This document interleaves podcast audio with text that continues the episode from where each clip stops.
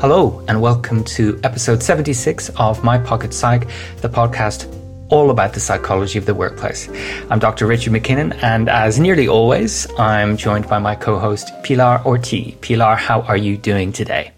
I'm very well. I like that. Nearly always. It's very accurate. I used to say always, and then it was like every second episode I was with someone else. But it's nice to be back with you. How have things been?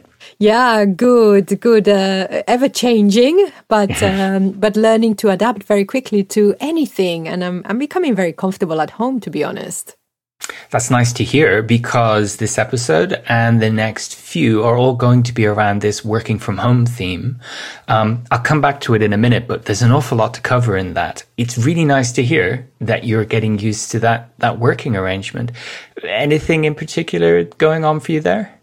Well, I don't think it's good, to be honest, because I'm getting very comfortable and I am almost becoming even more of a recluse than I've ever been. Okay. Which is a bit worrying, but yeah, but at the same time, I am developing some habit. Well, I wouldn't say habits, but I am becoming more strict with how I use my time, and more deliberate and more strict about not having my phone handy all the time. So I've developed actually some stuff that I hope will help me in the future. Okay. And, the noticing of that is really important. That, lots of the conversations I've had lately about working from the home environment have been about the importance of noticing any differences in how you work, when you work, how it feels to work that way, so that you can make changes that are useful for you, or you can notice benefits and keep doing those things. Now, we're going to talk about working from home over the next few episodes, because there's a lot within the theme. And this was really brought home to me both by a couple of projects I'm doing with clients at the moment and an interview I gave on the topic of overwork or extended working hours when working from home. And just having those discussions really shone a light on it for me. And I'm sure everyone's aware of this, but it's a complex topic and you can look at it from different perspectives. There's lots of factors. It's not a very simple, here's a checklist. I mean, I don't think anything we talk about is that straightforward. Here's a checklist, do this. But I thought what we could do is cover it over a range, because the working from home experience is now something that far more people are experiencing, I think. I'll speak about the UK, but I know it's happening all over the place due to the COVID-19 pandemic. And for many people, that has not been by choice. That's been because their workplaces have asked them to work from home because they're closing their shared workspaces. And so it's been done quickly. It's been done at short notice. It's been done maybe without a whole lot of planning. And yet here we are now. It's November 2020 when we're recording. Many people have 6-7 months under their belt of this experience. I think it's useful to now look forward when it seems like home working is here to stay, in a sense. And if people won't be working at home permanently from now on, there's a good chance they'll be doing more of it if that works for them.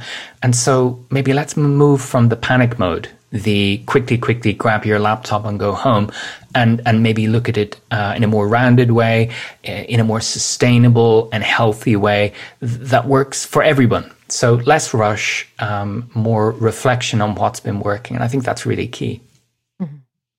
So we're going to be looking at it today, introducing the topic, looking at some feedback and a question from someone who came to one of the public webinars recently. And then over the next few episodes, we'll be looking at topics like keeping healthy, looking after your well-being psychologically and physically, which is something that often gets omitted when we talk about the working from home experience.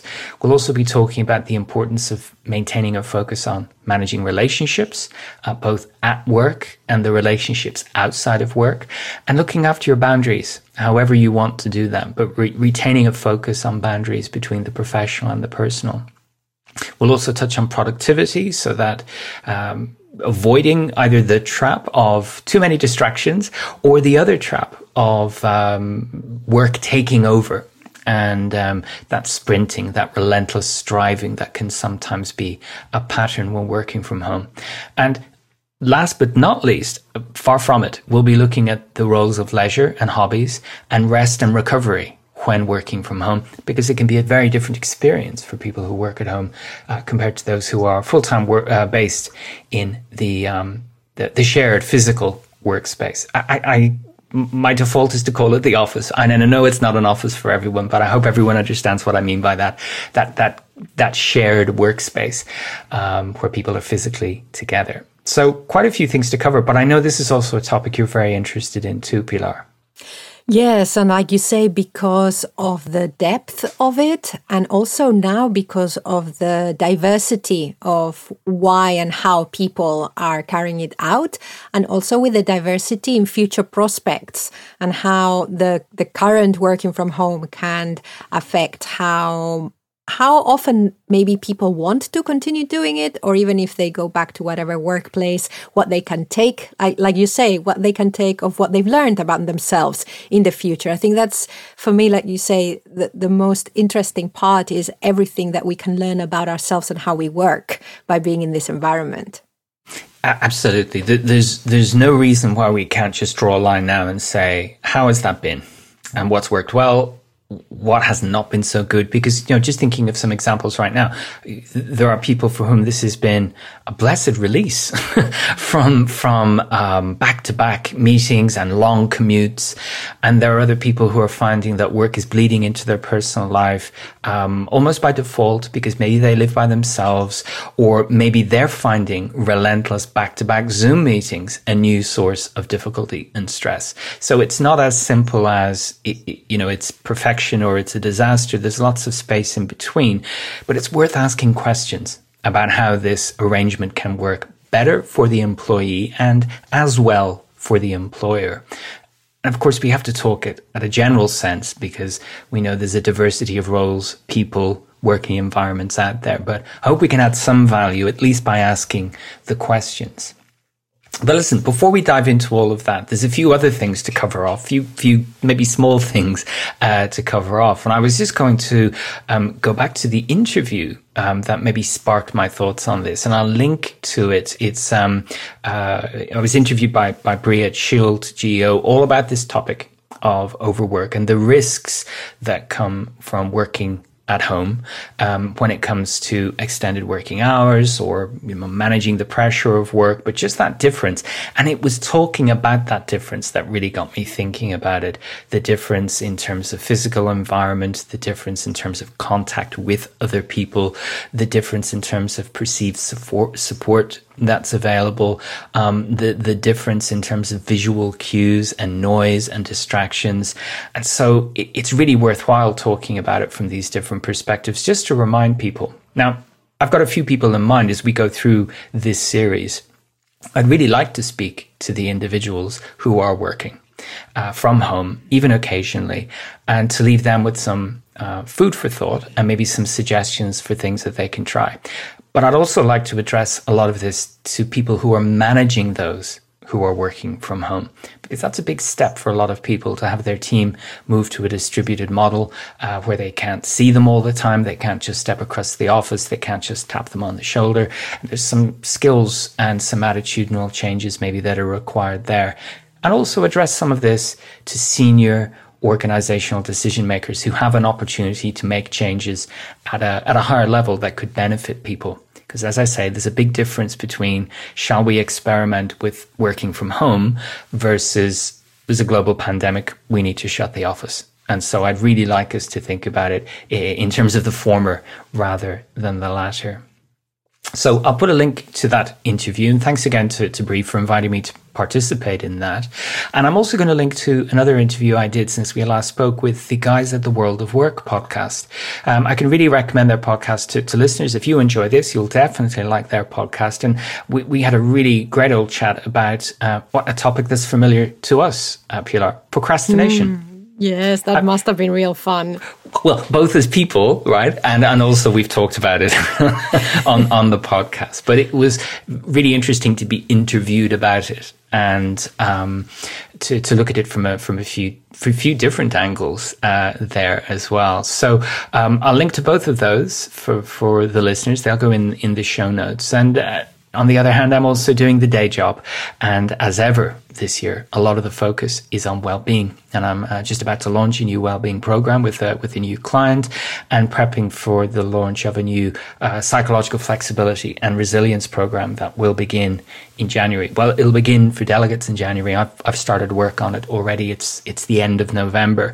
And it reflects a lot of the work that clients want to do at the moment that I really like, which is investment in people up front rather than, oh no, lots of terrible things have happened. Can you help these people? Now, I really prefer the upfront strategies to avoid difficulties. But of course, the other happens as well. And so that well-being focus is also in mind that when we look at people moving to the working from home arrangement, the focus can be on efficiency and productivity.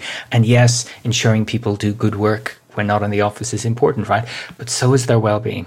And it's very easy for us to fall into habits that aren't so helpful when we're outside of the office environment. Pilar, you mentioned the working from home experience. Have you fallen into any habits that you think are less than helpful? Not really.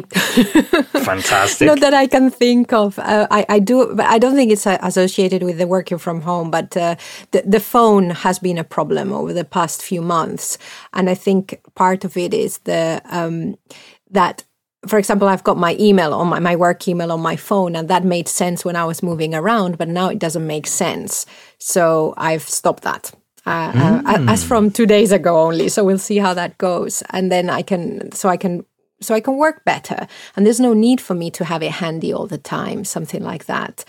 So yeah, but I've been very mindful as well of space, because I haven't been able to use other spaces, obviously, during the tighter lockdowns.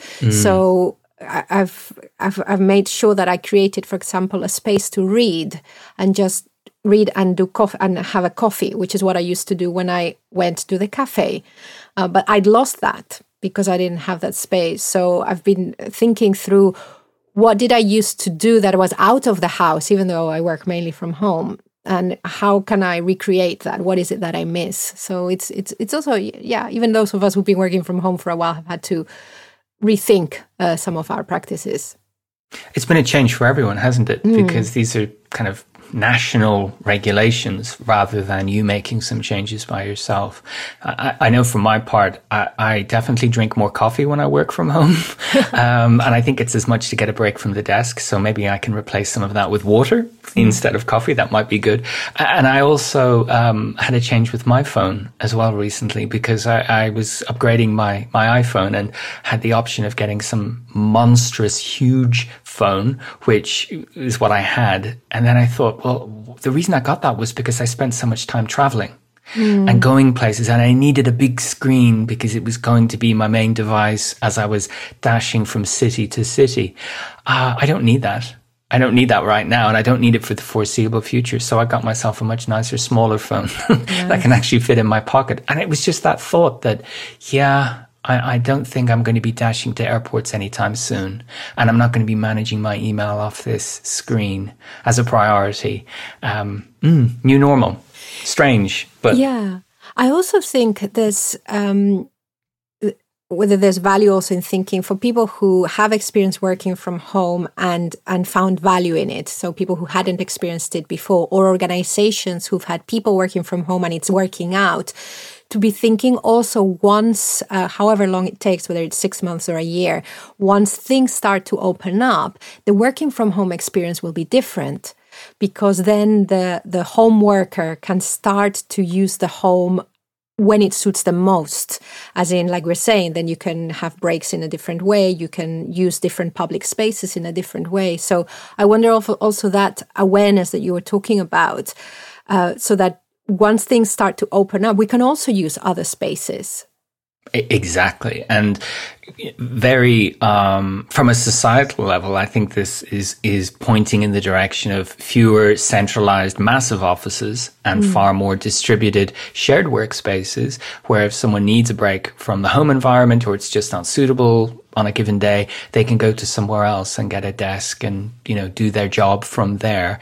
And you know, any job that can be done that way. And give people the flexibility of working in different environments. So I think it all points in the general direction of flexibility, but what I think really needs to happen is for employers to realize that many roles can be done flexibly in different environments, and the focus is on outputs and quality rather than on where it's being done or maybe when it's being done. Because another thing to come out of all of this is that some people are working to a rhythm that really suits them biologically. You know, they're maybe not a morning person, and a morning long commute has been hellish for them. But feeling that they can start a little bit later and work a little bit later, maybe imperceptibly to those around them because they're not visibly turning up at the office, that's made all the difference for them. So I think that kind of flexibility can be very welcome as well. And even something that's happened to my husband is that he's realized that he can work really well quite early in the morning from the sofa. So if he now starts working, I don't know, like an hour and a half earlier from the sofa and does some stuff, which he would never do if he had to do that from the office, because the logistics of getting out of the house that early, it's not as nice. So also that flexibility of there might be bits of work that we do in the morning, and if we still have a workplace to go to, then maybe we go to the workplace mid-morning and do another set of tasks over there. So I think that you're right, that it's the flexibility that's really interesting, and whether that's that we choose the place or we choose when we go to a shared workspace. I think there's a lot of discovery possible. Now, I've called this series Working From Home, and we've just agreed that it's not just about working from home. But look, we'll work with that. We'll focus a bit more. But I think it is related in that the home is one more space, and we have to treat it as such and work within it so that it works for us.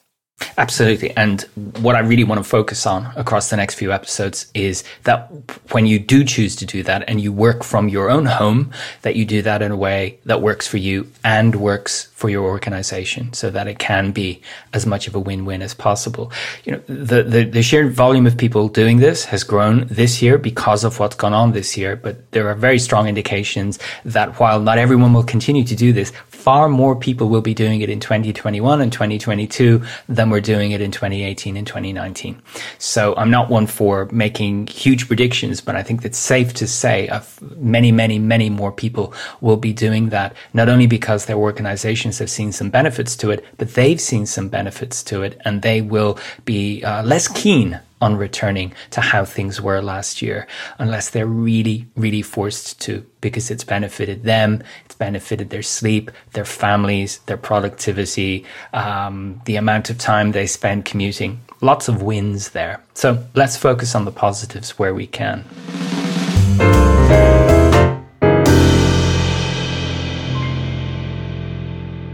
Now, I wanted to loop back to something I mentioned a little while ago.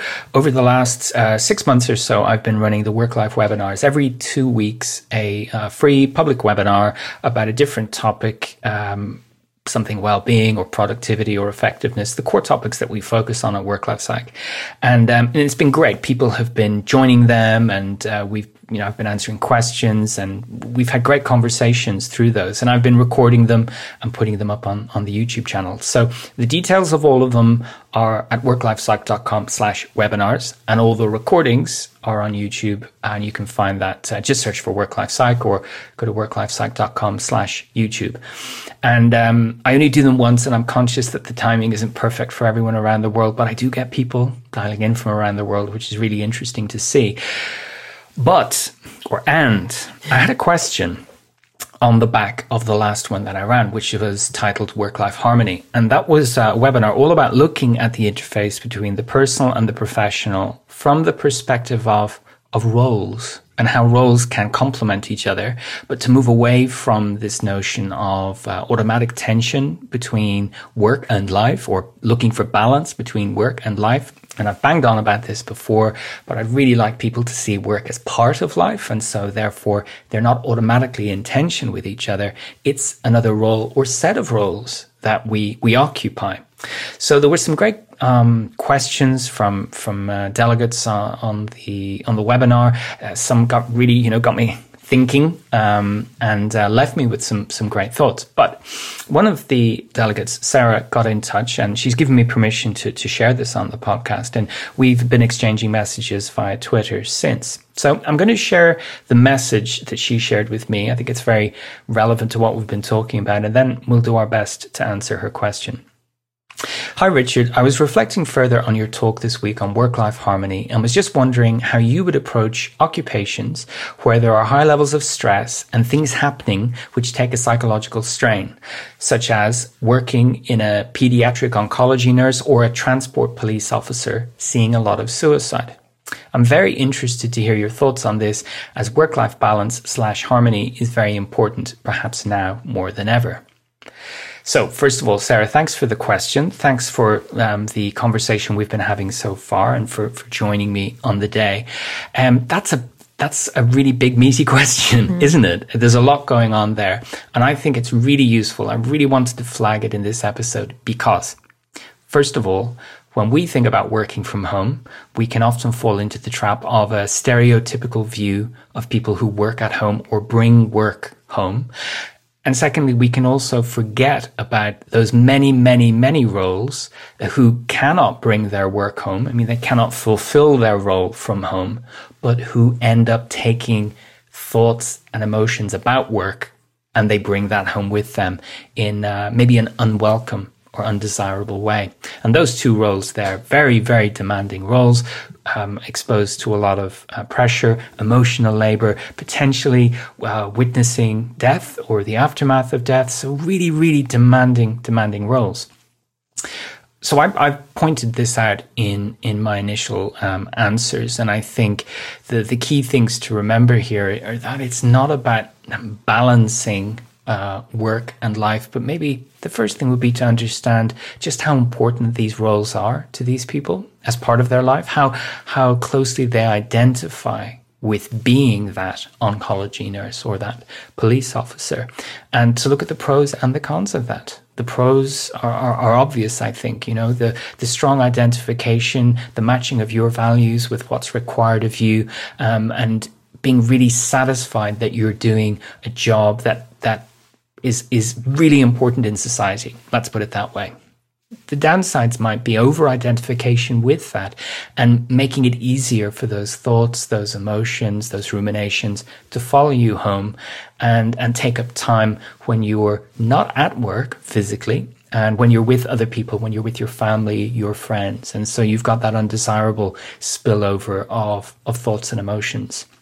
And of course, these are very demanding examples, but the same dynamics can apply to anyone who has challenging events happen when they're at work. Now, there will be support systems in place for people occupying those roles. There'll be employee assistance programs and counseling available to people who have very, very difficult challenges, and they don't want that stuff to come home with them.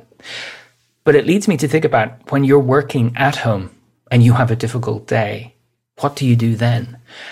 For many people, they've talked about how the commute home is a useful unpacking time where they can think things through, they can draw a line under the working day, when they can start to transition into their personal selves rather than their professional selves. If you've been sitting at a desk in your living room and you've been having difficult conversations, or you've been receiving difficult feedback, or you've been delivering very bad news to people, what do you do then? Pilar, any thoughts on that? Is that sounding relevant to your view of the working at home challenge? Yeah, and I also had the thought of that specifically during the pandemic, or still in lockdown, or still in very restricted conditions, some people might be carrying out these jobs at home. So jobs that maybe otherwise would be somewhere else, where you would go somewhere else, and leaving that somewhere else behind would help you then not bring stuff home, that now maybe they're having to do some of this from home. But apart from that, which is one thought, it took me back to the what I think is the main concept behind the work you do around psychological flexibility, which is being ready and developing a set of skills so that they're there for you to use when you need them. And what I mean by that is, you mentioned the commute, and I've started seeing the word digital commute come up quite often in the press, which is that space, that buffer that you need to create very deliberately if you're working in the same place as you're living, which is the home.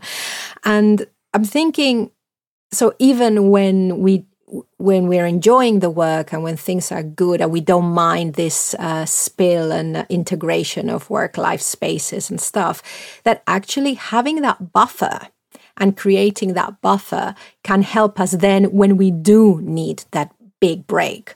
So that's the first thing that was coming to mind, is knowing that things might get difficult, and before they get difficult to think about them. Obviously, in the current circumstances, that's almost impossible because it's all happened. But I think that moving forward, it's making me think, creating that space, even when it's not bothering us, just so that when it is conflicting, then we can create that separation. I think that's a very useful perspective to take. And we will return to that when we look at the managing relationships and boundaries theme in a couple of episodes time. But you've touched on two really interesting things for me. One, the practicalities of what you do at the end of your working day at home to delineate that, whether it be to illustrate to others that you've finished work or just to yourself. My routine is I do X at the end of the working day. And when I finish X, that means I'm no longer at work.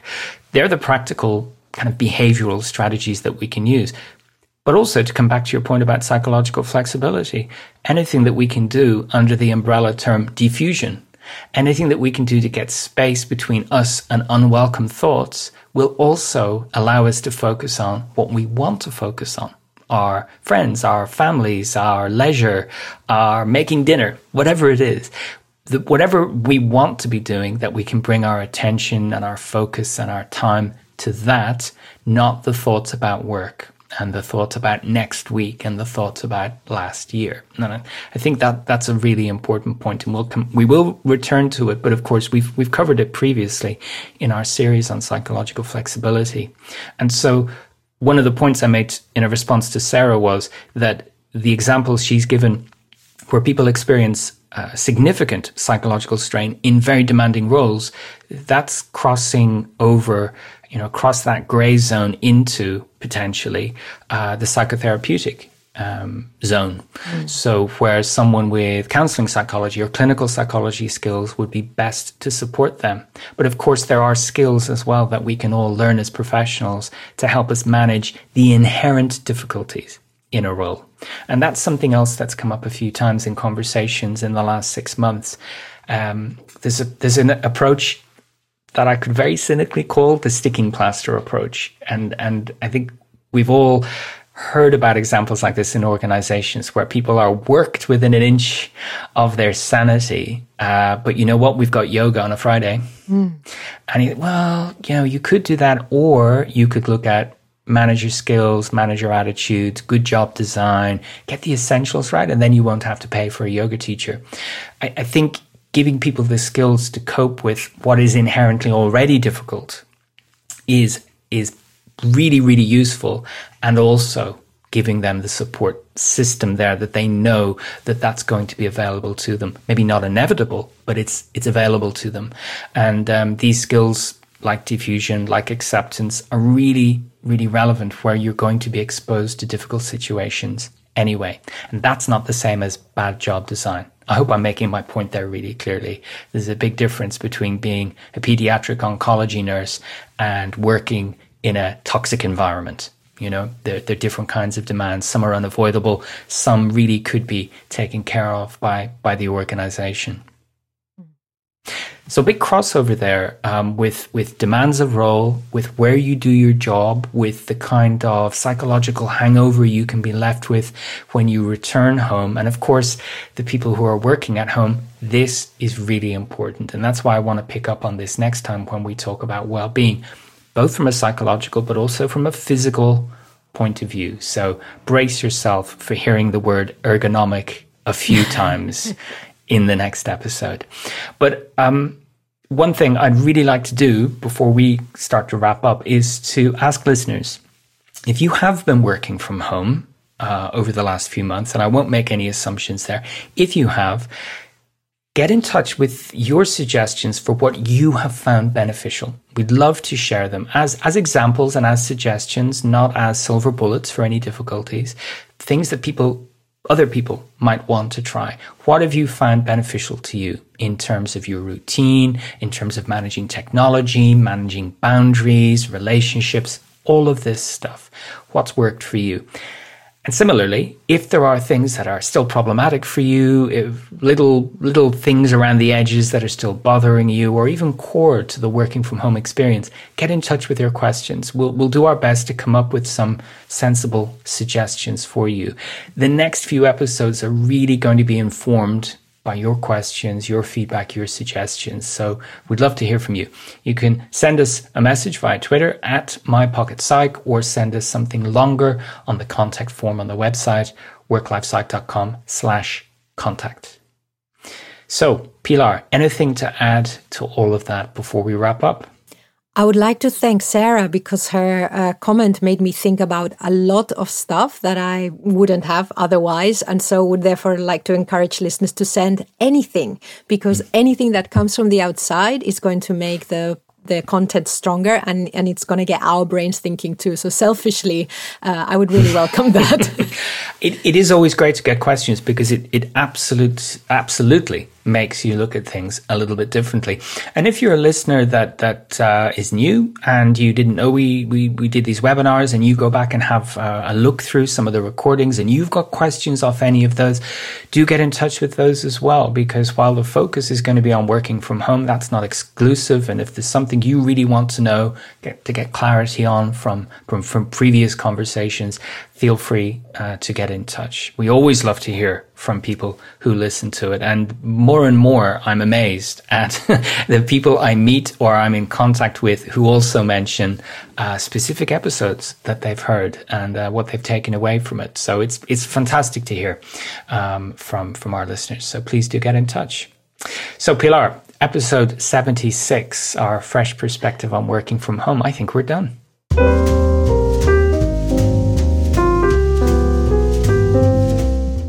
There we are, another episode finished. Thank you for joining us once again. And please, if you have questions or comments about anything we've discussed this time around, get in touch. We love to hear from our listeners. You can send us a message on Twitter @MyPocketPsych, or send us a longer message via the contact form on the website. And that's at worklifepsych.com/contact. Thanks for listening.